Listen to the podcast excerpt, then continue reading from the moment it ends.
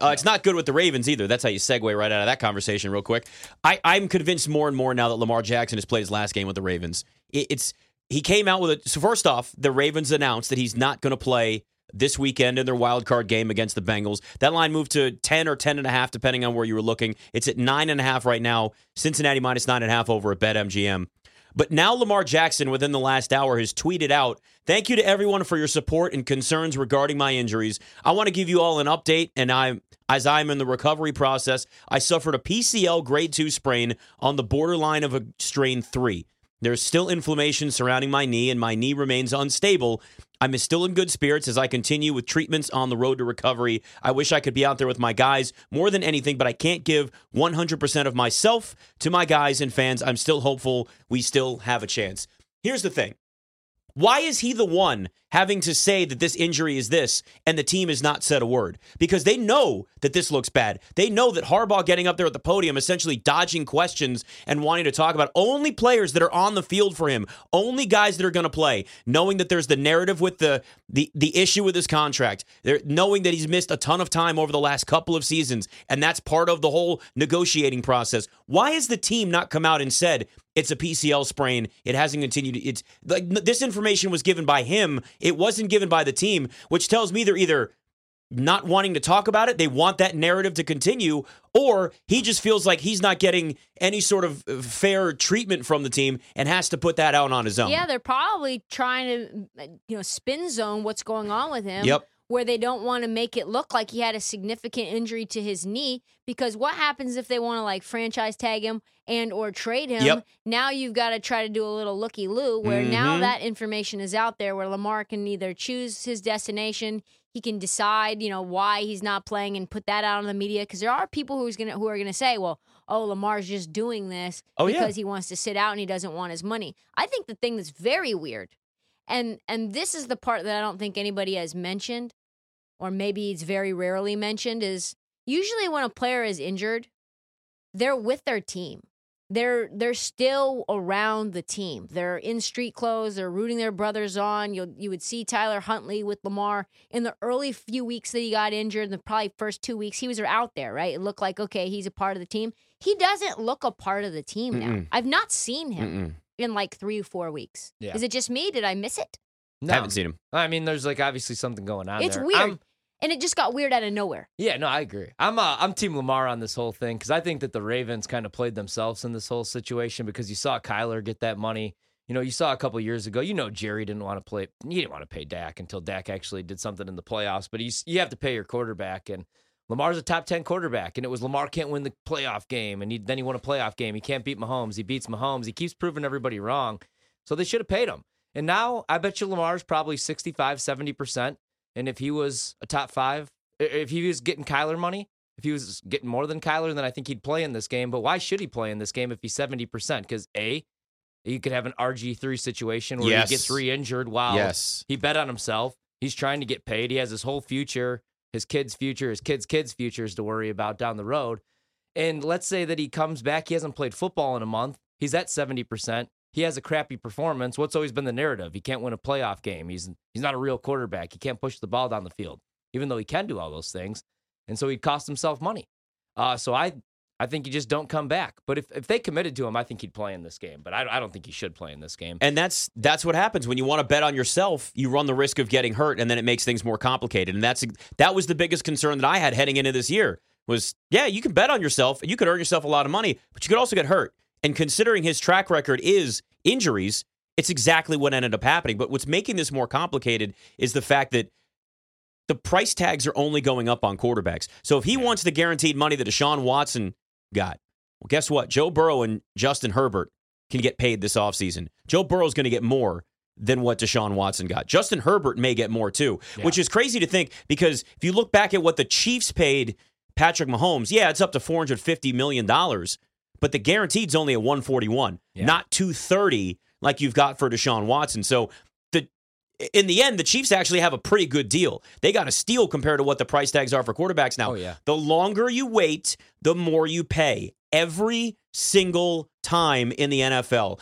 And as you take more and more time to pay your quarterback, that quarterback in turn doesn't feel good about his situation there. And the fact that it's his mom negotiating his contract and not his his an agent, there's more emotion involved because now his mom is coming back to him telling him what the team says. Family members are like, this is what the team's saying. This is what you should do. So there's more emotion involved in this from all angles, which just continues to put me in the position of Lamar Jackson never playing for the Ravens again. Because yes, they can franchise him next year, but he doesn't have to sign it. Like what he other? can sit out. yeah. He can sit out like Le'Veon Bell did, except he's a quarterback, not a running back, so his value is very high, as opposed to the other way around, until a team comes in like the Jets and says, or the Dolphins, here's three first round picks. We want him.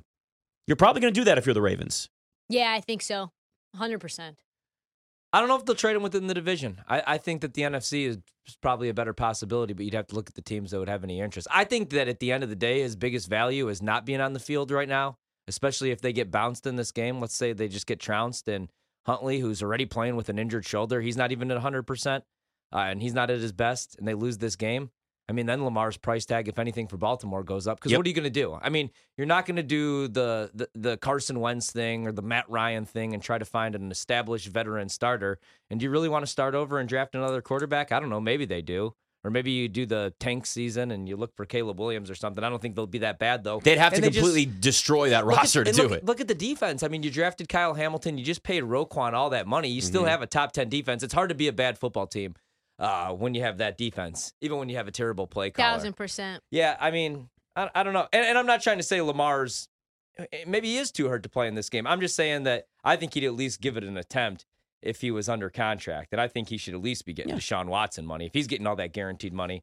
And and also though he probably also does believe that Huntley gives him the best opportunity to win this game because he hasn't played football in a month. It's hard to just go back out on the field and try to win a game. We've seen injured guys do that before. Yep. And it gets worse. And if, especially if he, yeah, if he's not playing well and still hurt on top of that, and you know that that could be used against you, like all of this is piling up and snowballing. And this is why the longer you wait, you know, the more and more complicated it gets. But, you know, we'll see. I mean, Ravens nine and a half. I know at least PJ's in on the Ravens plus nine and a half. So it's going to have to be a low scoring, run the football defensive game, which kind of leads me to the under in that.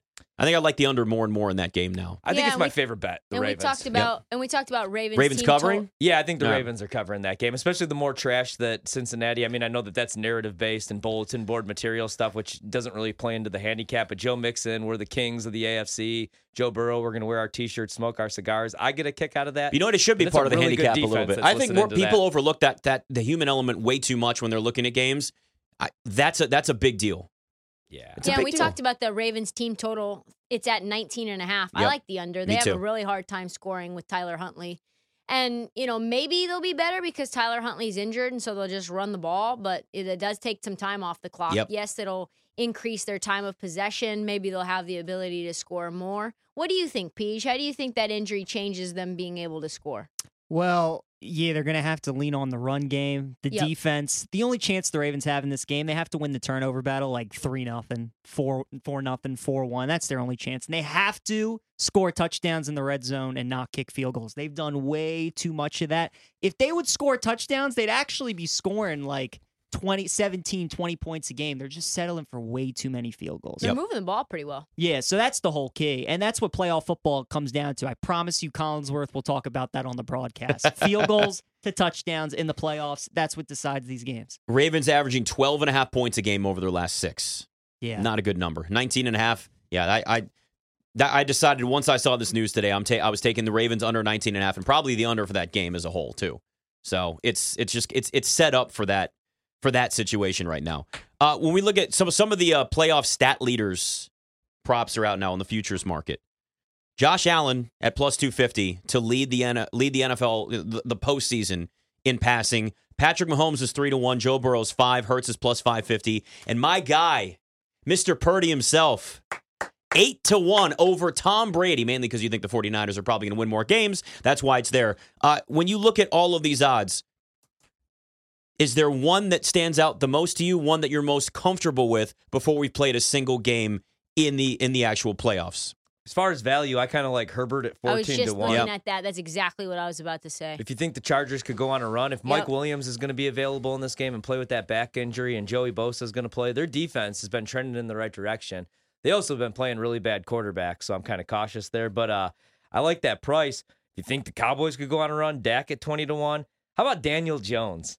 50 to 1. 50 to 1. I mean, that's that's a wa- that's a waste of your money. I tried to make the case a couple times today for the Giants to make a little run in the NFC just because I kind of like their matchups, man, against Minnesota, who they should have beat a couple weeks ago. Daniel Jones cooked them. Saquon had 85 rushing yards.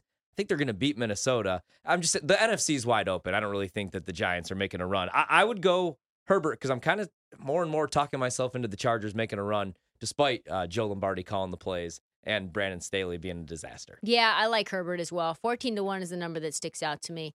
You know, you're talking about him being able to push the ball down the field.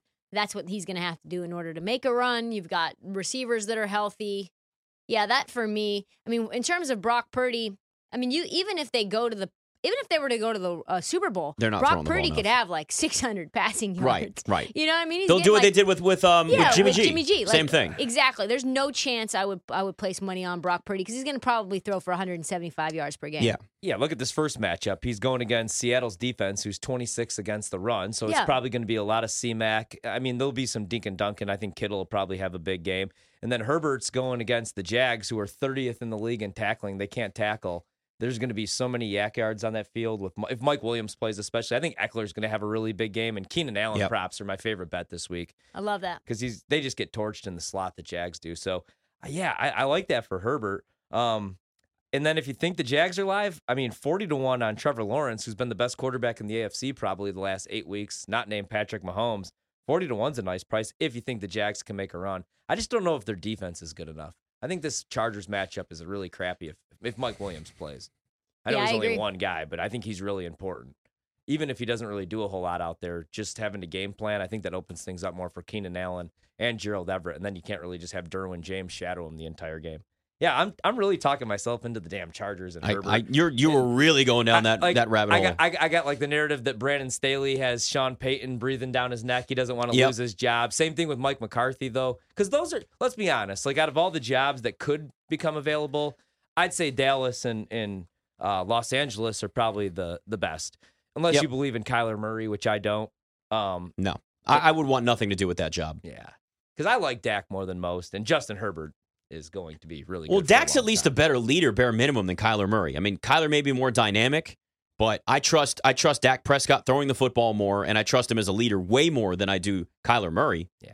Just his work ethic alone. Last time I checked, Dak Prescott didn't have to get a clause in his contract to get him to stop playing video games. Yeah. So that that you got to deal with an immature quarterback there in with, with the Cardinals. So yeah, I'm with you. Uh, you know, it, a lot of this comes down to too. You've got to have confidence in however how far these quarterbacks are actually going to go. Right? I mean, Yeah. I, I I bet the Bills to win Super Bowl. So it's a good chance that Josh Allen ends up putting up the numbers in a plus two fifty. Not a lot of value, but there's a reason why he's the favorite. Patrick Mahomes right behind him at three to one. Well, so and the reason that Pat Mahomes doesn't make a whole lot of sense to me is that he has a bye. So Yep. there's less games for him to play. Exactly. You have to look at that as well. could put up four hundred a game though. You never know. He could.